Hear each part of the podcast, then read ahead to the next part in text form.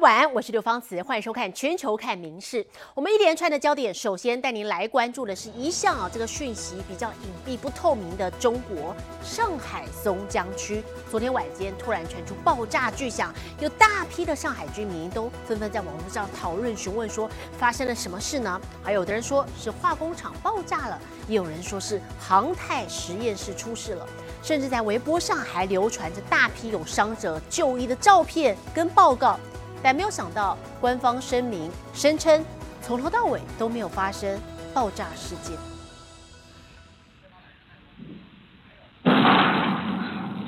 超大爆炸声，人在家中都听得一清二楚。两只猫咪吓到，同时抬起头，慌张的左顾右盼。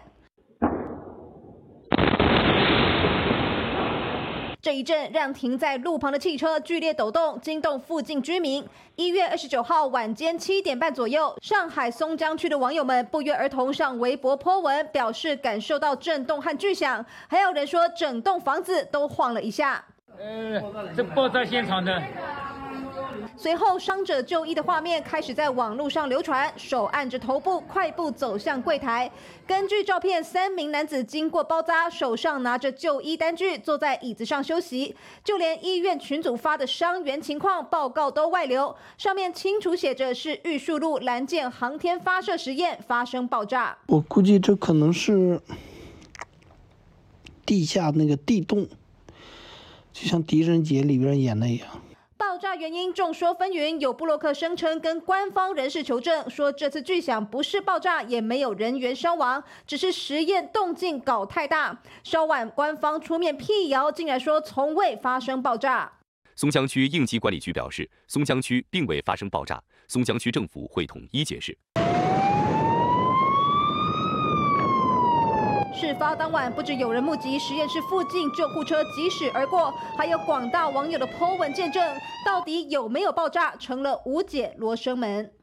民事新闻苏宽综合报道。我们镜头转到跟台湾邻近的日本，好，距离元旦发生规模七点六的强震的这个能登半岛呢，现在已经快要过了一个月。那么目前除了株洲烧还有轮岛图等公益的职人们正在努力的摸索重建方向之外呢，当地的渔民也重新出海捕鱼，不愿就此放弃。石川县北部的能登町是日本知名的鱿鱼产地，虽然有許多渔港因强震出现损毁，但仍有少部分的渔民出海捕鱼，努力维持生计。自然が相手ですから、やっぱりそれに合わせて。 出れるように常日頃していこうかなと。一月一号发生的能登半岛强震，不止让当地居民的生活一系变调，更对当地产业造成严重冲击。石川地区不仅是日本的渔业重镇之一，更有许多流传上百年的传统工艺。其中，自十二世纪流传至今的株洲烧陶艺，充满层次的深色调，加上古朴简约的外形，让它深受各界欢迎。但当地陶艺工坊的烧窑，却在接连不断的强震中塌。会，但即使如此，陶艺家仍不愿放弃希望，期待尽快重建，继续创作更多美丽的作品。薪のその火を絶やしちゃいけないっていうそういう気持ちもあって、まあ私が辞めるわけにいかないと。 强震对能登半岛传统工艺，除了带来硬体上的损害，更令人担心的是，许多年老的工匠被迫离乡避難。时间一长，恐导致工艺技术出现断层，甚至会就此失传。八百十三年創業の輪島塗の老舗輪島屋善二では、今回の地震で漆器の8割ほどが被害に遭い、生産再開の見通しはまだ立っていません。 職人は全員無事でしたが，业者除了自立自强，努力让工坊恢复运作，避免工匠流失外，也希望政府能给予更多援助，帮助能登半岛从震灾中重新站起来。民事新闻综合报道。同样在日本，我们接下来看到是东京的丰州市场附近有个复合式的观光景点，叫做丰州千客万来，在二月一号要开幕了。 提供二十四小时的足汤区之外呢，还有这个解剖秀等等。好，预计每一年会吸引两百六十万名游客造访。豪华的海鲜冻饭，厚实的尾鱼生鱼片，满满一碗，几乎看不到下方的白饭。传统的海鲜炉边烧，肥美的鱼类和虾子一串串围在炭火边，新鲜的蒲烧鳗在烤架上烤到表层金黄，散发阵阵香气。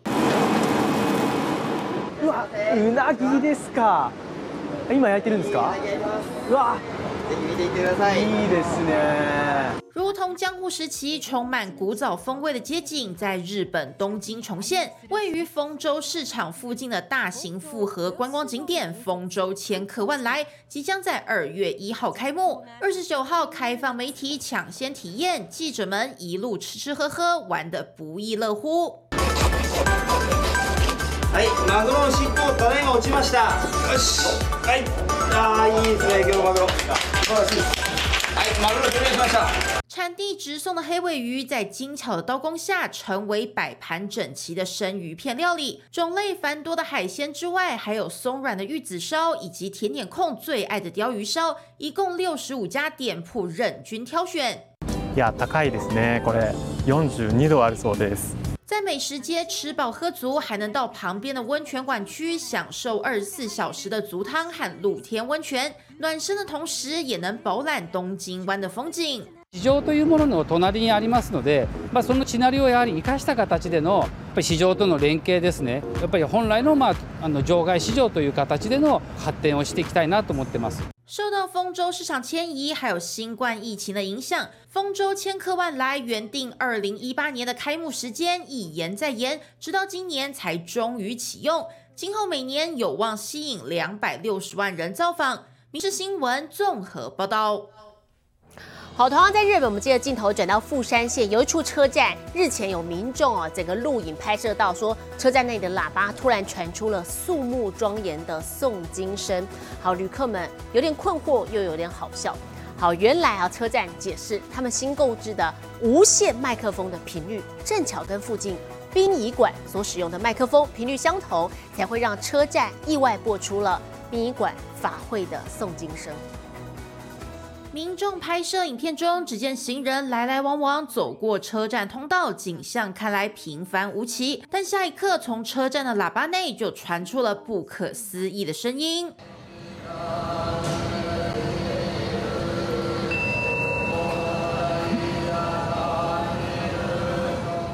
车站内不知为何突然响起肃穆的诵经声，让行人们完全摸不着头绪。而随着时间经过，诵经声中甚至还加上了铜锣、铜盘等法器的声响，变得越来越激昂。日前，在日本富山市的电铁富山车站站内，喇叭系统突然传出连串的诵经声，民众纷纷拿出手机把它录下来。普通に幻聴かなと思いましたけども、最初はあの誰かのいたずらなのかなと 思ってたんですけども。いでもいたずらにしては長すぎるなと思ってちょっと笑ってしまいました但为何会发生这种情况？车站方面也立即做出解释。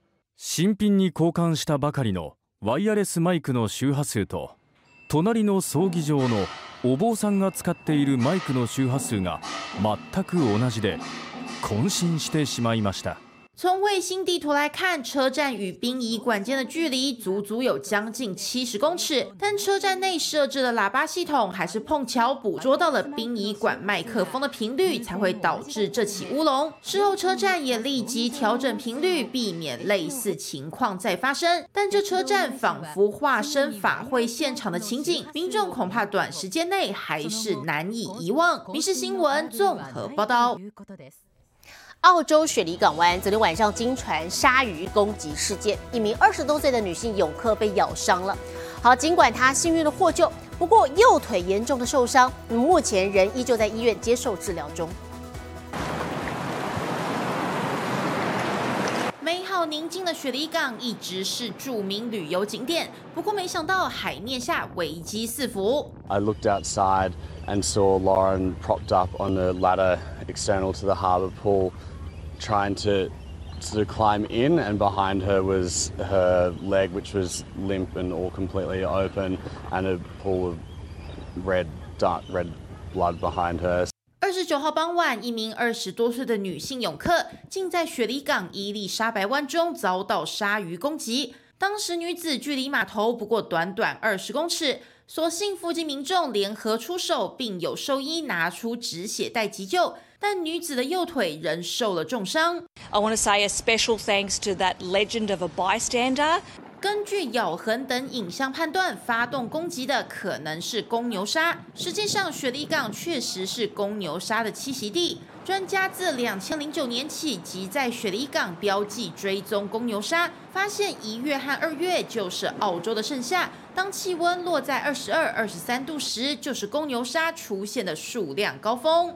We know from our bull shark tagging research that bull sharks are a crepuscular species, which means that they're more actively feeding during these low light periods, such as dusk, throughout the evening, and dawn. So, um, this was a potentially high risk time to be swimming. 专家也说明，公牛鲨活动进食的时间可能就是泳客玩水的高风险时间，但公牛鲨攻击人的事件十分罕见。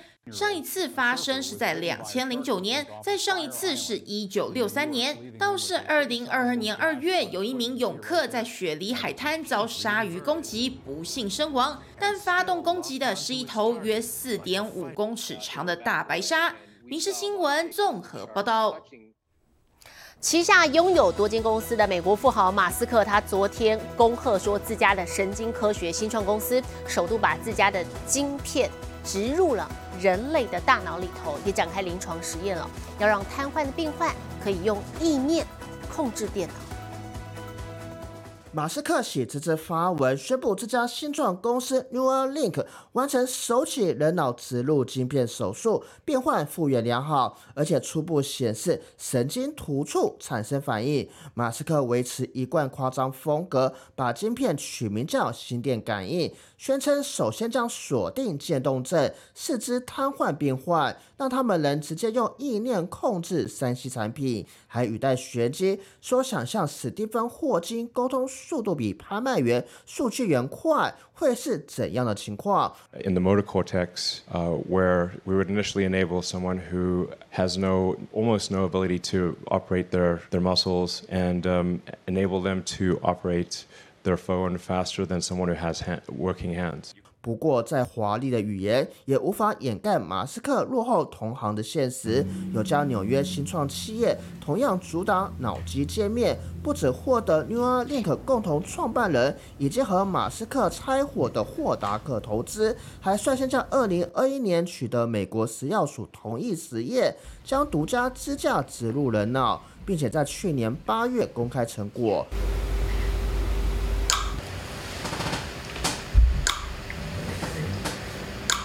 It sits on the surface of the brain and it listens to what's happening in the brain around the area of the brain called the motor cortex that controls the movement of your arms and legs and then predicts what you're trying to move and it converts that into a signal that goes out of the body to control a personal device. 相比 Neuralink 的晶片，是直到去年九月才获准人体实验，今年一月才植入。 恐怕要花好多年才会进入市场。竞争对手的人脑支架则有望今年就上市。在这场脑机界面竞赛遥遥领先。民事新闻林浩博综合报道。美国科罗拉多州有支业余的保龄球队啊，相当的特别，成员大多是看不见的。那么厉害的是，他们每个人打起球来是技压了看得见的其他球手。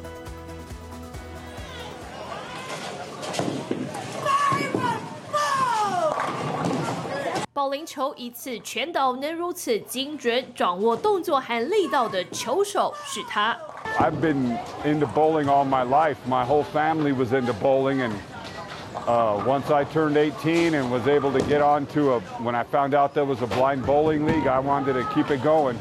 住在美国科罗拉多州的鲁西略，保龄球一打就打了三十四年，拿起球来每个细节都不马虎，球路很少偏离，很难想象其实鲁西略看不到。他加入的保龄球团体约有三十五名成员，几乎每周六都会聚集来打球。球场有特别设计，让人可以抓着旁边的栏杆确定丢球位置。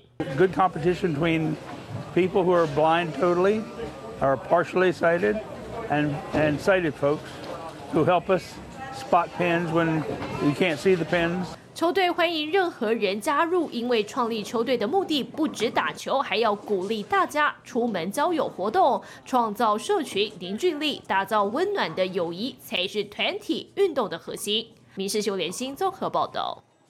今年七月份巴黎奥运要登场了，那这期间啊，会有一万五千名世界各国的选手前往参赛，要喂饱这么多人，不是件容易的事。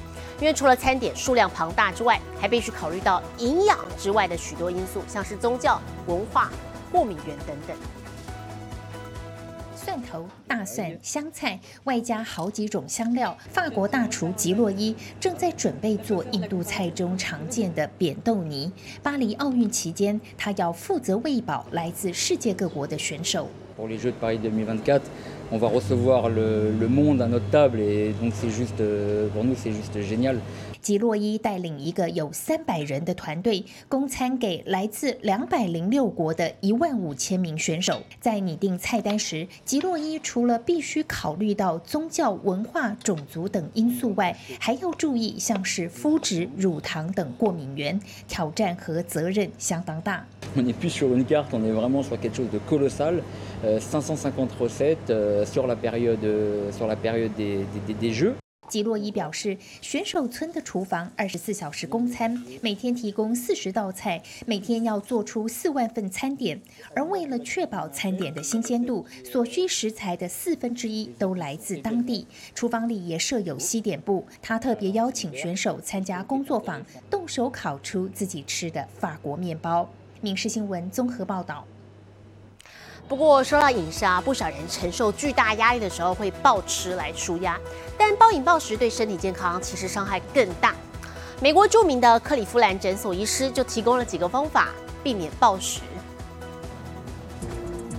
孤单伤心的时候，压力倍增的时候，不少人会想吃点咸咸甜甜的食物抚慰心灵，但过多的卡路里却会悄悄影响健康。Emotional eating tends to be very specific. You are hungry for cookies. You are not hungry for anything that somebody would put in front of you. 美国知名的克里夫兰诊所医师说，透过吃压下情绪，只能撑一时。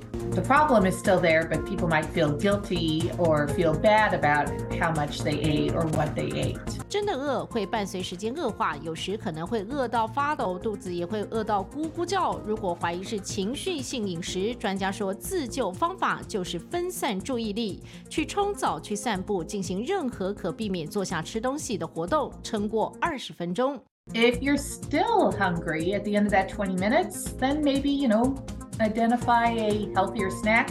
But for lots of people, what they find is if they can distract themselves, 20 minutes later, that craving has really passed. 专家也说，如果真要吃，至少要细嚼慢咽、享受的吃，而不是狼吞虎咽。另外，吃的分量也应控制。此外，就算是暴食一场，也不要惩罚自己不吃晚餐，让自己更饿、更烦躁。每日新闻综合报道。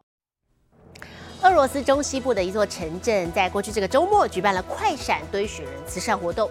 好，主要目的是希望可以实现弱势孩童的新年愿望，替他们买这些梦想当中的礼物。好，同时要挑战堆最多雪人的全国纪录。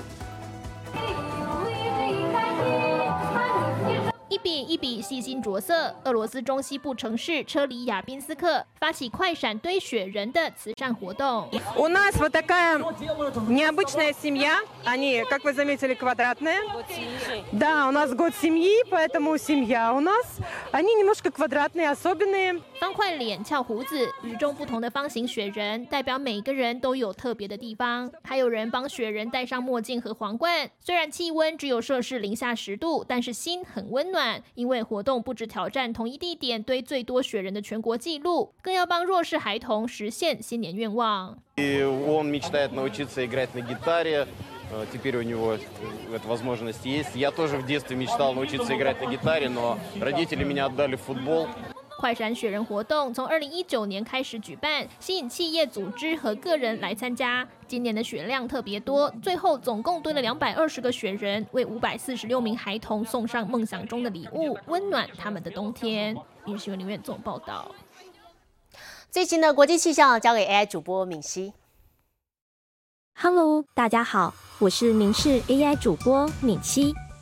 黄色小鸭葵为十年重回高雄爱河湾，爆发惊人的赏鸭魅力。周六日展期头两天就吸引六十万人朝圣，高雄轻轨周日运量七万一千三百二十八人次，更是创下历史新高。高雄市同时串联在地小吃、餐厅、观光工厂等业者，共同推出“瓜张好吃美食地图”，邀请全国民众来高雄观赏黄色小鸭，品尝美食，享受春节专属的优惠活动哟。接下来来看今天的国际气象相关消息。欧洲的西班牙近期发生严重的旱灾，南部的安达鲁西亚水库水位几乎见底，当地政府已经批准第四波援助方案，包括塞维亚、哥多华等几座西班牙南部大城，预估今年夏天恐怕得面对限水危机。现在来看国际主要城市的温度：东京、大阪、首尔最低负一度，最高十四度；新加坡、雅加达、河内最低十七度，最高三十一度。吉隆坡、马尼拉、新德里最低九度，最高三十四度；纽约、洛杉矶、芝加哥最低零度，最高十九度；伦敦、巴黎、莫斯科最低零度，最高十一度。其他最新国内外消息，请大家持续锁定《民事新闻》。我是敏熙，接下来把现场交给主播。我是刘芳慈，感谢您今天的收听，也请持续收听我们各节 Podcast。带给您最新、最及时的新闻。